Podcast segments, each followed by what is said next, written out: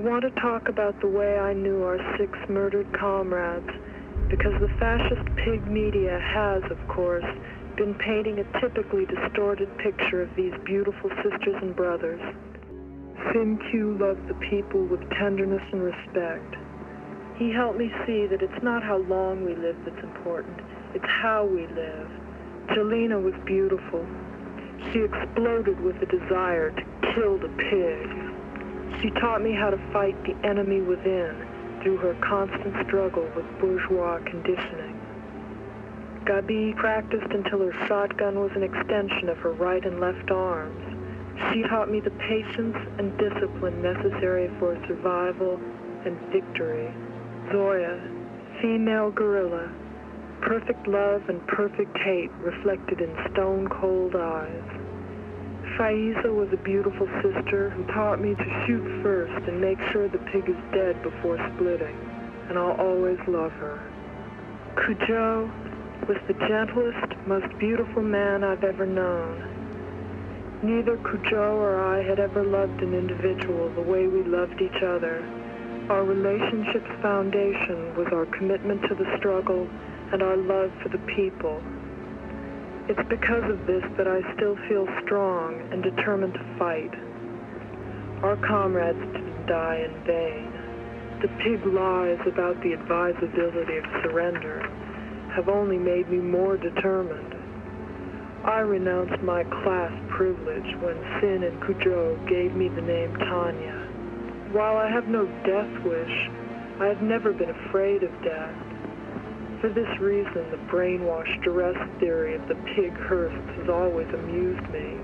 Life is very precious to me, but I have no delusions that going to prison will keep me alive. And I would never choose to live the rest of my life surrounded by pigs like the Hearsts.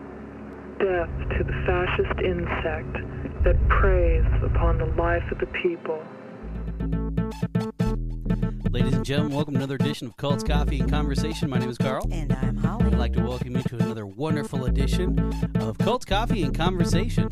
Uh, we hope you're enjoying our Symbionese Liberation Army Podcast. podcast. Well, not podcast, but episodes. Uh, we hope you do enjoy them, and we'd like to hear your feedback from them. So if you want to leave us some feedback, we'd appreciate it on our Facebook fan page at Cults Coffee and Conversation. We're also on Instagram at Cults Coffee Convo. Of course, we're on Twitter at Cults Coffee Con One. That is Cults Coffee Con One. And of course, we do have our wonderful email at cultscoffeeconvo at gmail.com. And we also do have the voice memo. Yes, we do. Get a voice memo from your uh, smartphone and record something and then send it off to cultscoffeeconvo at gmail.com. And if you are listening on Anchor, they actually have a little button where you can push. You can record a message and then send it off to us. Beautiful. And we also can be reached not only on Anchor, we are now also on iHeartRadio. Thank Yes, you very we much. are. Yes, we're expanding. We have, uh, I think, 10 platforms that we're on. Beautiful. Love it. Alrighty. Now, of course, we do have one more thing to cover before we get into the Symbionese Liberation Army, and that is we are just normal, regular people. It's our disclaimer, folks. That's right. We have to do it. For entertainment purposes only, we are a standard normal people who have everyday jobs. This is our opinions based on what we've seen, and we've done the research, folks, so it's pretty darn accurate, to be honest with you. But once again, it's for entertainment purposes only. Alrighty. So you ready to get into this, Holly? Well, we have one more thing to do. We, oh, that's right. We were about to ready to talk about our Colts and have conversations about that, but we need to talk about our coffee. Yes. Alrighty, Holly. What are you having today? Well, today I'm switching it up to an iced coffee. Ooh, very nice. and very I don't have any cream in it. Ooh, straight black and ice. Well, I have Mm. a little sweetener. Ah, yes. Okay. I am having a black cup of coffee. Boring black cup of Pike Place. I think we need uh, some extra uh, voltage tonight. Oh, yes. Probably need Jolt Cola. But this is not Colt's Jolt Cola in conversation. No. So, on that note, let's go ahead and get let's go ahead and get going. Let's do a real quick recap, real quick. Um, this is just after the shooting in L.A., where six members were unfortunately brutally killed, or burned alive, or possibly one person taking their own lives. Um, they've already cleaned everything up and they've identified the bodies. Now, during this time, of course, it's all national television. It was the first time ever that uh, two separate media outlets decided to share and be nice. And uh, one was getting the helicopter feed, the other one was getting the radio feed. Um, also, And the this television was the, feed. Yeah, the television feed, and also this was during the time that uh, this is the bloodiest shootout on American soil. Yes, it was. So this was very history making on many spectrums, Yes, it was. many levels. So let's go ahead and get into it. Uh, Well, now we did leave off where the Harrises and Patricia Yes. were in Anaheim. they were in Anaheim across from Disneyland. hmm Curious on what hotel they stayed at. Well, you know what? I cannot find that information. I Mm. did look. You did try? Yes, and um, uh, let's go with the carousel. Oh, that's a good old fashioned one, the carousel. Well, the reason I like that is because that's where I stayed when I was a child, a first time Disneyland. Oh, the carousel. Mhm, but There- I remember different. the Sandman. That was a Oh, good one too. Well, anyway, they popped on the radio, listened to the broadcast, then checked into the. The Um, clean sheets and the the the the colored television Yes. and a shower and windows. yes, and they watched it go down. go down live. Yep. So anyway, so during this time now, Patricia, Patricia and and the Harrises were powerless to do anything to avenge their comrades at this time. Now, even though Bill Harris spoke about committing acts of violence, he was really paralyzed. The reality was he was really paralyzed. Now, Emily was in a state of grief. Now, Patricia doubled down on her resolve to get revenge for the deaths of her six SLA uh, members. Now, as it stood at the moment, the SLA had ceased to exist. Now, Remiro and Little were in San Quentin, and Patricia and the Harrises were on survival mode. Now, after spending the weekend across from the street from Disneyland, the move down to they decided to go down to Costa Mesa, and they rented a room for only forty dollars a week. Now, on Memorial Day, which is the twenty seventh of May, they drove up to San Francisco in that nineteen sixty four Plymouth Valiant. What a beautiful ride that was! And they they that they bought after the last carjacking. Now the car barely made it to San Francisco. Now the car needed some repairs, so they pushed it to a service station to be fixed. Now the Harrises had a former neighbor that lived nearby. Now they knocked on the door. The reception that they received was not very warming because the FBI had visited him uh, the day before. He agreed to let them stay in the basement of the uh, apartment building where the coal was once stored. Bill decided that they needed to find a more permanent place, so they packed their duffel bags uh, with the guns and ammunition that they had and boarded a bus to Oakland.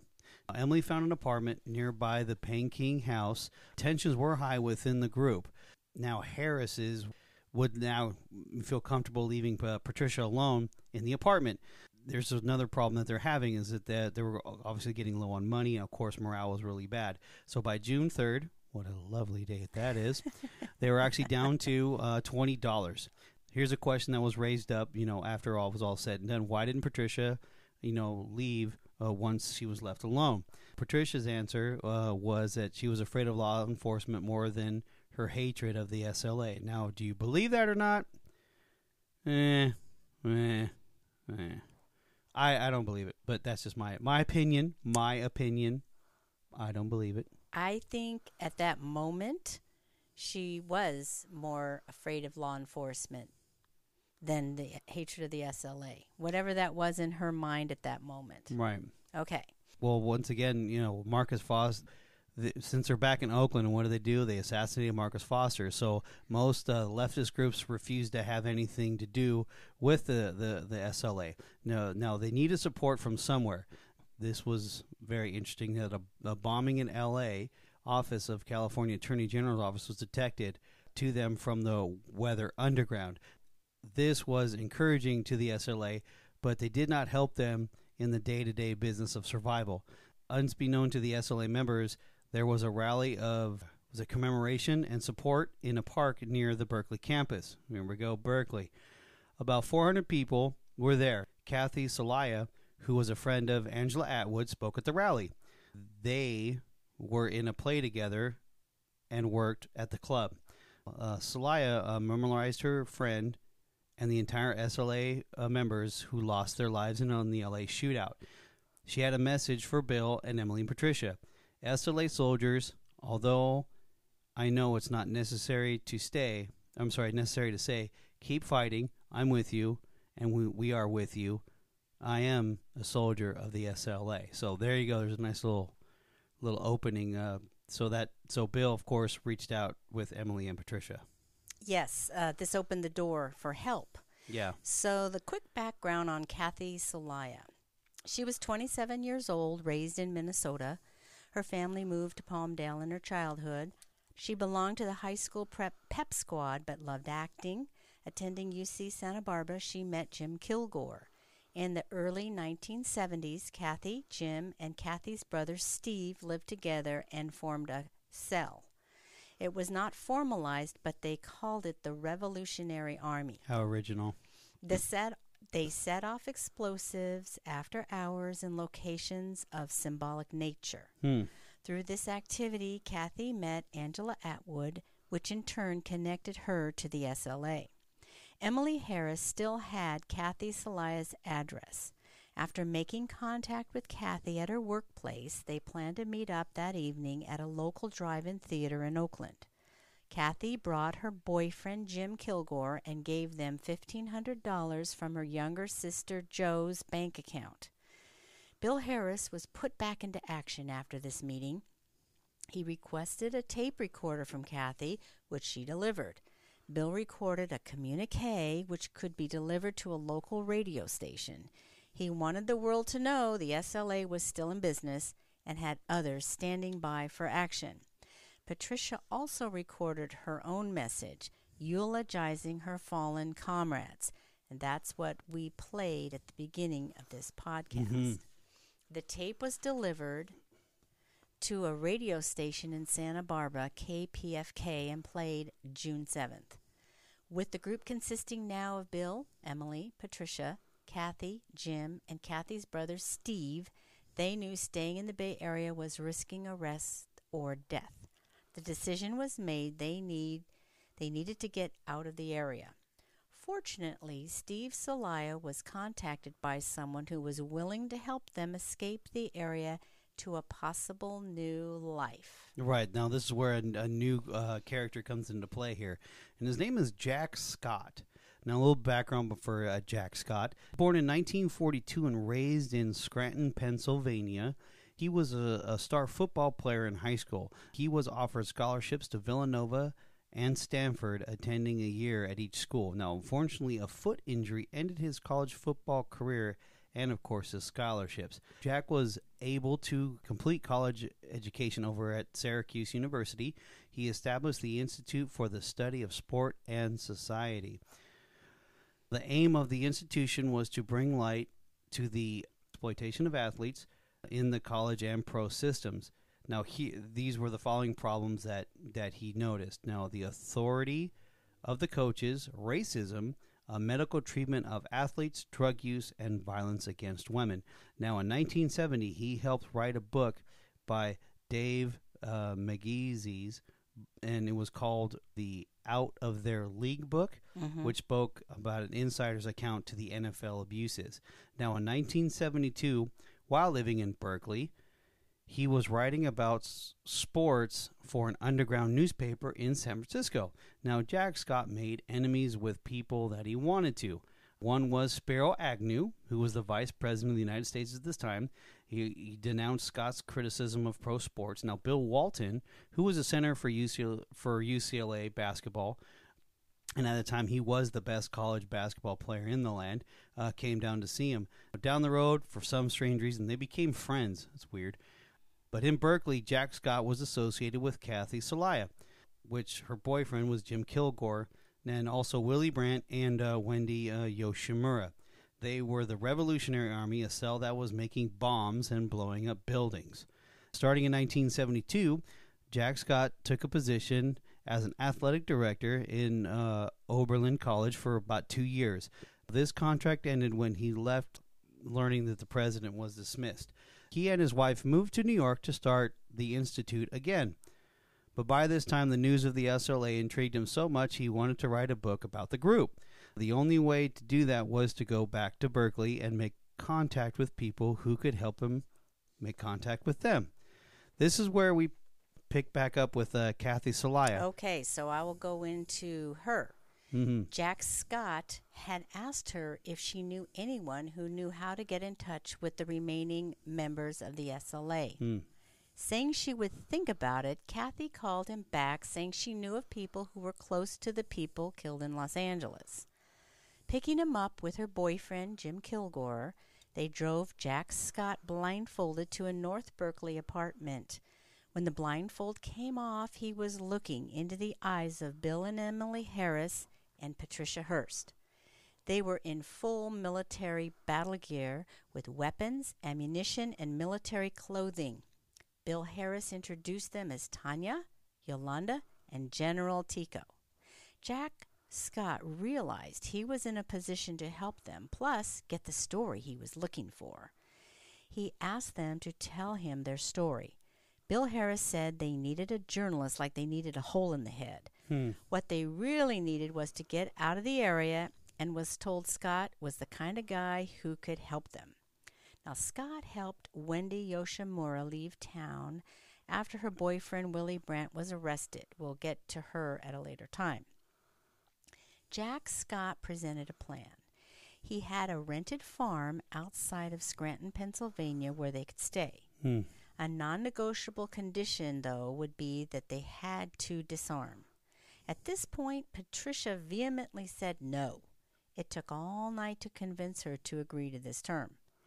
He would have his parents, John and Lou, drive Patricia with him across country with cover as being husband and wife. His maternal grandfather was a founder of the Irish Republican Army. Mm. Emily would drive cross country with a radicalized track and field athlete who was sympathetic. Jack Scott would fly back to the Bay Area and drive Bill and Bill Harris to Pennsylvania. Now John and Lou Scott were willing to take Patricia to Pennsylvania, but felt they could persuade her away from the others to return to her parents. Jack was willing to honor that decision if Patricia decided to return home. When John and Lou came to the apartment to pick up Patricia, Jack pulled Bill Harris aside and let him know that they were going to offer to take Patricia home. Bill said it was fine with him. He said the situation was like ransom of Red Chief. Hmm. That referred to a story of two men kidnapping a child who was so spoiled and difficult they ended up paying the father of the child to take him back. when everyone was in the car, they made the offer to Patricia to take her home to her parents or anywhere she wanted to go. Patricia let them know in no uncertain terms take me where you're supposed to, or you'll be dead, not just me. Then they headed to the Interstate 80 East. Alrighty, so they're now they're going over to the farm. Now, over the course of the trip, uh, Lou Scott was able to bond with Patricia. Now, she encouraged her to return to her parents. Patricia was adamant she would never return to that life and stated that she was an urban guerrilla warrior.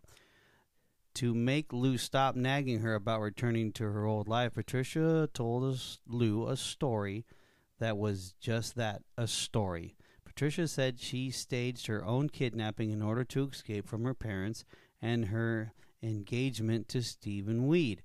She claimed she bought marijuana from Nancy Ling, and through Nancy she met DeFreeze.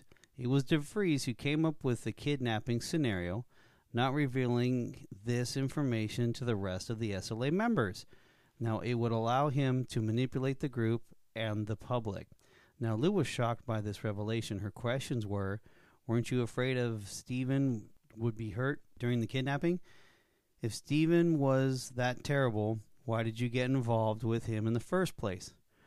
Why didn't you go to your parents about your doubts of the engagement and call it off? Wouldn't that be easier than getting kidnapped? Patricia's answer was this Steve was a coward and would run away. When in high school, her girlfriend thought that Stephen was a catch, so she wanted to be the one to catch him. She did not want to admit to her parents that they were right about Stephen. They never liked him, so they thought the kidnapping was the way to go. The story Patricia told could not and did not happen.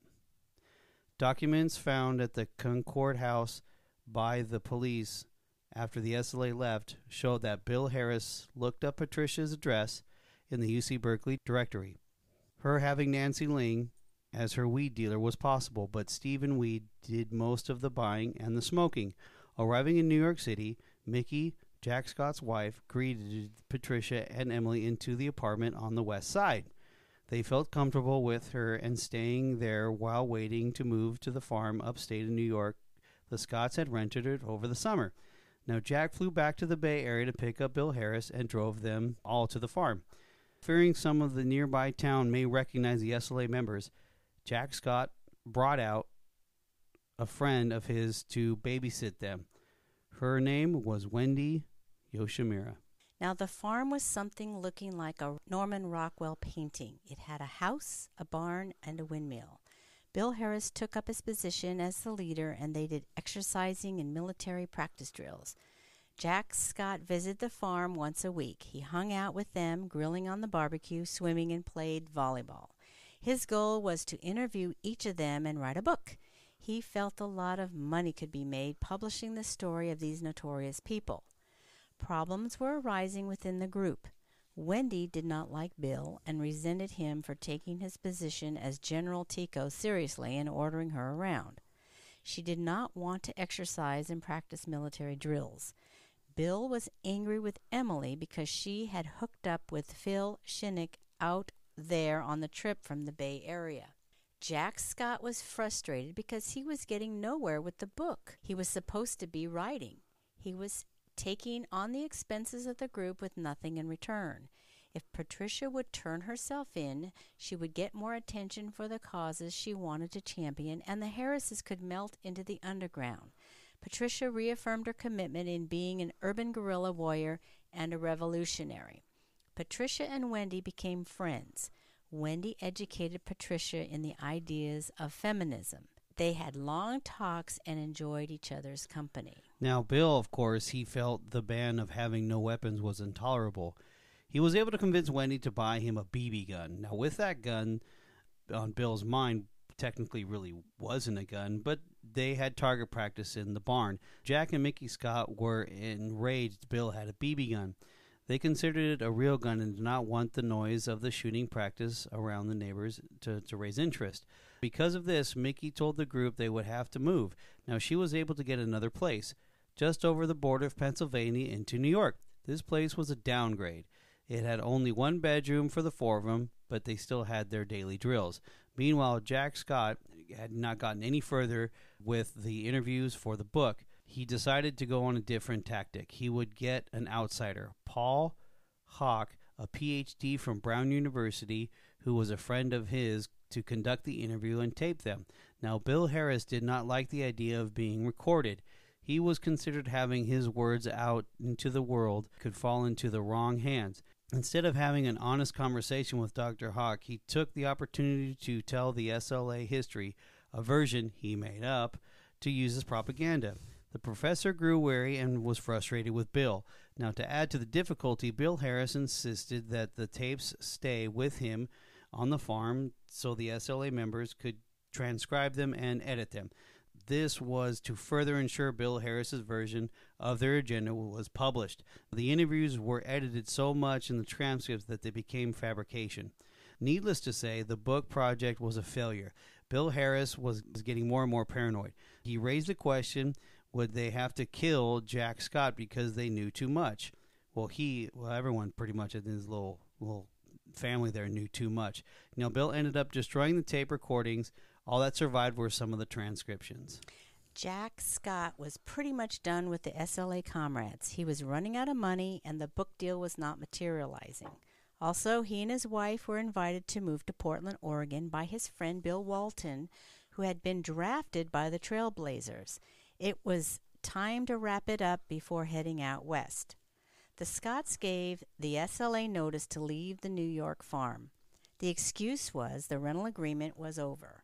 Bill and Emily suggested they move back to Pennsylvania, but Mickey Scott said that the farm had been sold. Emily was suspicious of that information, so she called as a prospective buyer and was told the farm was not for sale. Though their relationship with the Scotts was strained, the SLA members moved back to Pennsylvania. The group realized they were stuck on the East Coast with no one to help them out since the relationship with the Scotts was over. Not able to recruit new people or raise money, they reached out to Kathy Soliah and Jim Kilgore in Berkeley. The risk was high returning to the Bay Area, but they felt they had no choice. Using a payphone near the farm, Emily spoke with Kathy and Jim. They told the group to come to Sacramento, California. And there we go. So back and forth from east to west, west to east. Nice little plot there, trying to get a book deal, and pretty much got uh, screwed. Yes. Well, interesting. So the plot pretty much thickens as far as survival goes, doesn't it? Yes, and uh, they were totally out of the headlines at that point. No one knew where they were. Right. But I guess you know they they really wanted to go forward with their agenda, especially Bill. Yeah. Yeah, Bill Bill seems to be very determined. And also Patricia. Oh yes. Yes. Yeah. It's just funny how actually all turns out in the end. But uh, anyway, on that note, we hope you enjoyed it. I know it was a little bit more informational than excitement about shootouts and stuff, but it's part of the bridging the gap, guys, because the next episode will be the last episode of the SLA. So, anyway, like we said, let us know uh, how you feel. Please give us feedback. We need feedback. I'm begging for feedback, please. Uh, if you give us feedback, that would be great. Just let us know. Give us a little word of encouragement. That would be nice as well. And if it's negative, I'm still reading it. I'm just letting you know. Anyway, on that note, good night, Holly. Good night, Carl.